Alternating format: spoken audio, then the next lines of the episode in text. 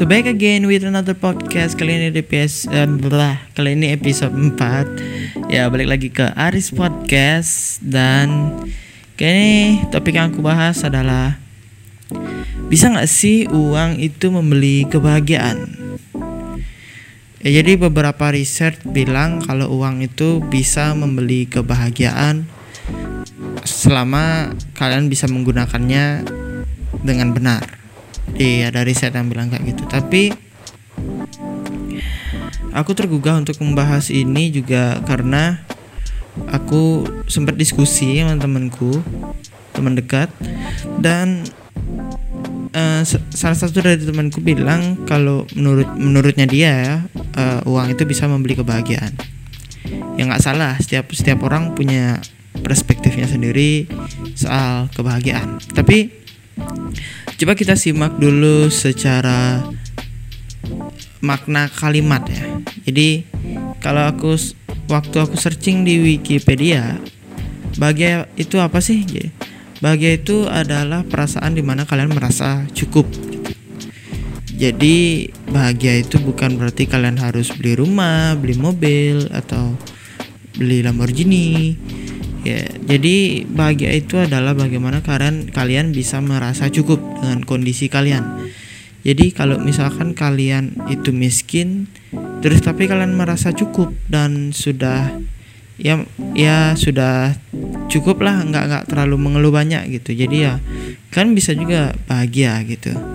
Tapi ya gimana mau bahagia gitu? Misalkan jadi orang miskin ya makan aja susah gitu.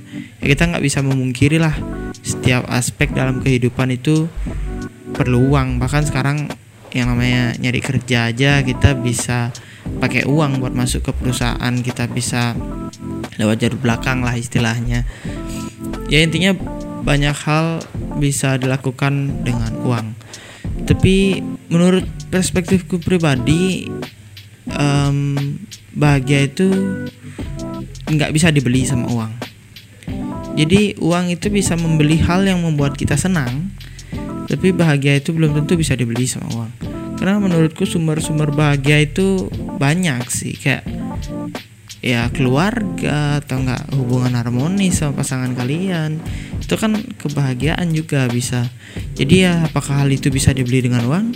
Ya enggak tapi uang juga bisa buat kita jalan-jalan ke mana aja bisa bikin kita makan enak terus hal itu membuat bahagia. Ya hal itu membuat kita senang. Tapi menurutku definisi senang dan bahagia itu beda. Jadi menurutku senang itu sesaat dan bahagia itu permanen gitu. Jadi kalau kalian uh, bilang kalau uang bisa membeli kebahagiaan ya dengan cara kalian beli rumah, beli mobil, ya tapi itu akan menjadi sesaat kesenangannya. Jadi karena aku pernah ngalamin sendiri ya, kayak waktu itu beli apa laptop, beli laptop, uh, ngebet banget beli laptop, akhirnya beli laptop uh, yang waktu itu harganya murah. Waktu itu masih SMP aku beli laptop yang murah hanya karena lihat temen bawa laptop.